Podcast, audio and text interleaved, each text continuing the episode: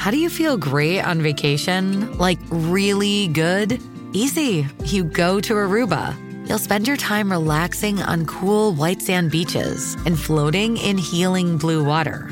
You'll immerse yourself in natural wonder and find your center on an island where things move at your speed. You won't just feel great, you'll feel relaxed, renewed, and ready for life. That's the Aruba effect. Plan your trip at aruba.com. Delicious meets nutritious in the snack that packs a real protein punch. Wonderful pistachios. Each one ounce serving of wonderful pistachios has six grams of protein, giving you over 10% of your daily value and making wonderful pistachios one of the highest protein nuts. But perhaps more than that, I love all of the flavors they have. Their sea salt and vinegar ones are my favorite when I'm craving that flavor but want to keep it healthy. But that's just the tip of the iceberg. Wonderful pistachios come in a variety of flavors, like chili roasted, honey roasted, smoky barbecue, and jalapeno lime, perfect for enjoying with family and friends or taking them with you on the go. Whether you're a pistachio purist who loves cracking open every nut, or you prefer the convenience of no shells pistachios, Wonderful Pistachios has got you covered. Grab Wonderful Pistachios and elevate your snacking game today. So fill up with a healthy snack when hunger strikes. Visit wonderfulpistachios.com to learn more. That's wonderfulpistachios.com. It's another Q&A edition of Optimal Health Daily, episode 2060, and I'm Dr. Neal Malik.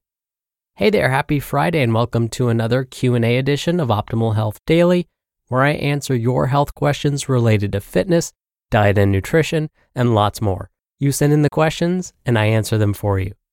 Now, once a month, usually during the first Q&A episode of the month, I mention a bit about my background and credentials so you can better understand where my perspectives come from.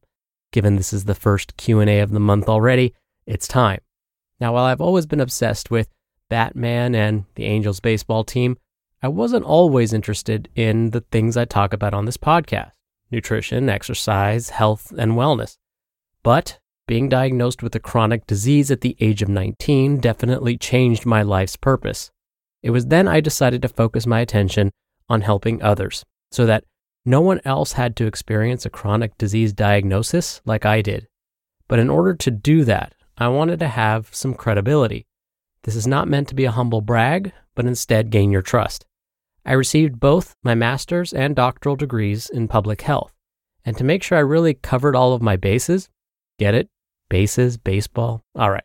I also became a registered dietitian nutritionist, a certified health education specialist, and a certified exercise physiologist through the American College of Sports Medicine.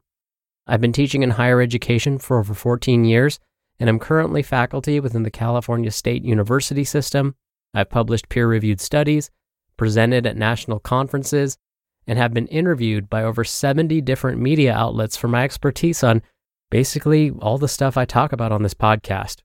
So, again, all of this was not meant to be a humble brag, but instead to say that when I provide my commentary after each episode and answer the questions you send in, I hope you feel as though it's coming from a place of truth. My only intention is to help you feel your best.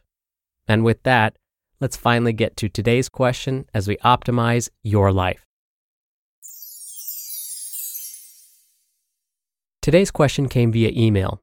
Alejandrina writes Hi, Dr. Neal. I've been a listener since 2018 and love your show. My question is about gluten intolerance. What's the best way to find out if you're gluten intolerant? Sometimes I eat pizzas, breads, and pastas and feel fine. And other times I eat those same foods and feel an immediate discomfort and a lot of bloating with pain. What do you recommend for someone hoping to find out if they're gluten intolerant?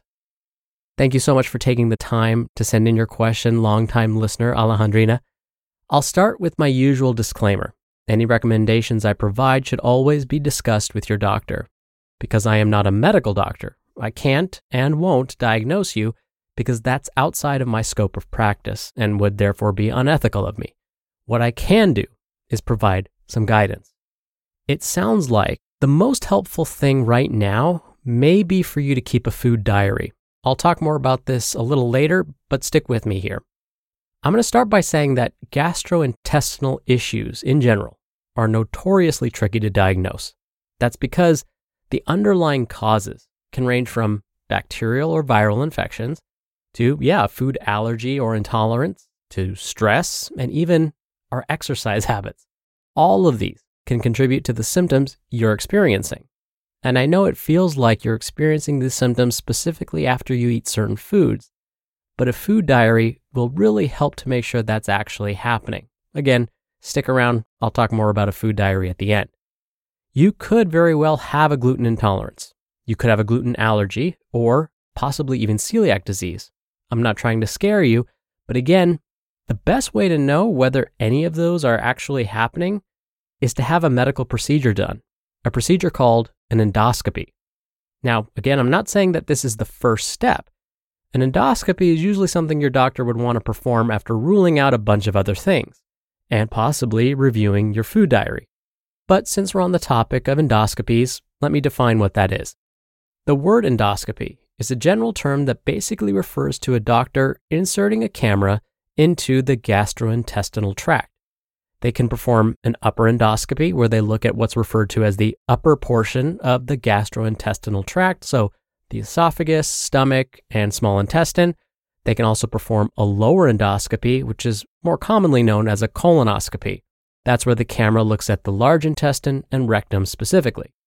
It is recommended that basically everyone has a colonoscopy performed at least once around their 50th birthday.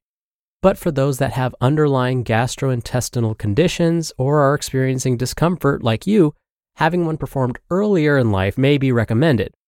Now, at this point, you may be wondering besides keeping a food diary, besides having an endoscopy performed, isn't there a simpler way to tell if I'm intolerant to gluten? Well, they do have blood tests for this, but the blood tests for food intolerances aren't always accurate. Probably the most accurate measure to test food intolerances is to simply avoid those foods you're suspecting that are causing your symptoms and then do that for at least a month. Then you can slowly reintroduce those foods one by one back into your diet. So you would start by consuming a small amount of pizza, bread, pasta, one of those things. Then write down the date you ate or drank that food, the time, and then monitor yourself to see if any of those symptoms come back. If the symptoms don't return after a couple of days, you can try consuming a slightly larger portion of that very same food. Not the other foods, but whatever one you started with. Again, keep detailed food logs and see if any of the symptoms return. If nothing happens again after a couple of days, that food is probably not the source of your intolerance. You would then repeat this process with another food item that you suspect causes you discomfort. You can also try something called the low FODMAP diet, and that's something I would discuss with your doctor too. The low FODMAP diet is an eating plan created by researchers at Monash University in Melbourne, Australia. They found that certain natural compounds in common foods can aggravate gastrointestinal discomfort in people sensitive to those compounds. Now, again, could be gluten or it could be another sensitivity altogether. The word FODMAP is actually an acronym for fermentable oligosaccharides, disaccharides, monosaccharides, and polyols. These are just basically fancy names for specific carbohydrates. The diet in general encourages less consumption of foods that contain these specific fancy sounding carbohydrates. What ends up happening is the body naturally ferments these carbohydrates when we consume them. As part of the fermentation process, waste gases are produced. But in those that are sensitive to these types of carbs, these waste gases can cause a great deal of discomfort. By limiting the consumption of these specific carbohydrates, less waste gases are produced, in fact, studies have shown that when a low FODMAP diet is followed, the odds of experiencing less stomach pain and bloating are 75% or higher.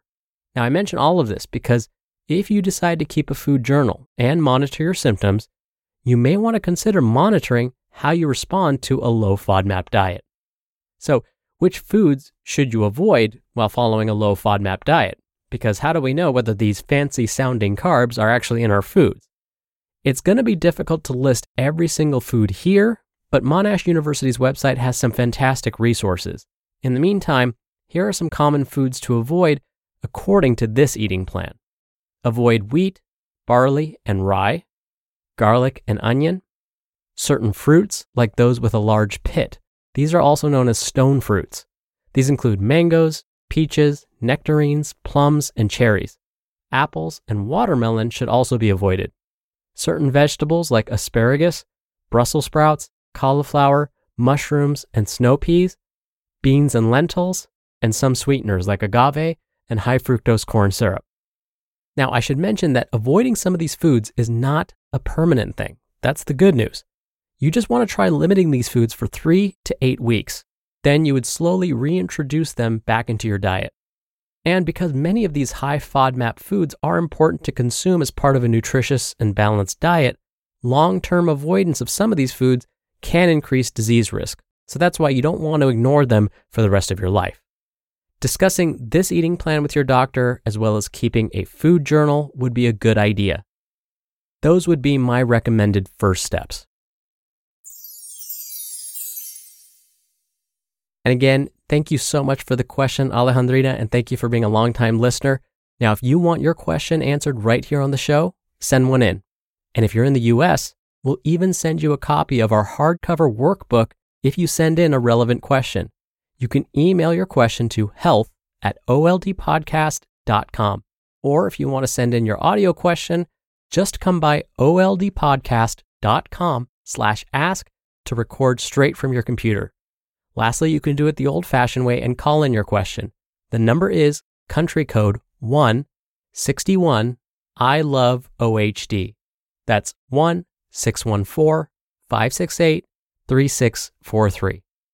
All right, that's another Q&A edition of Optimal Health Daily. Thank you so much for listening every day. Thank you for listening all the way through. Thank you for sending in your questions, and I hope you have a great start to your weekend. And I'll see you back here tomorrow where your optimal life awaits.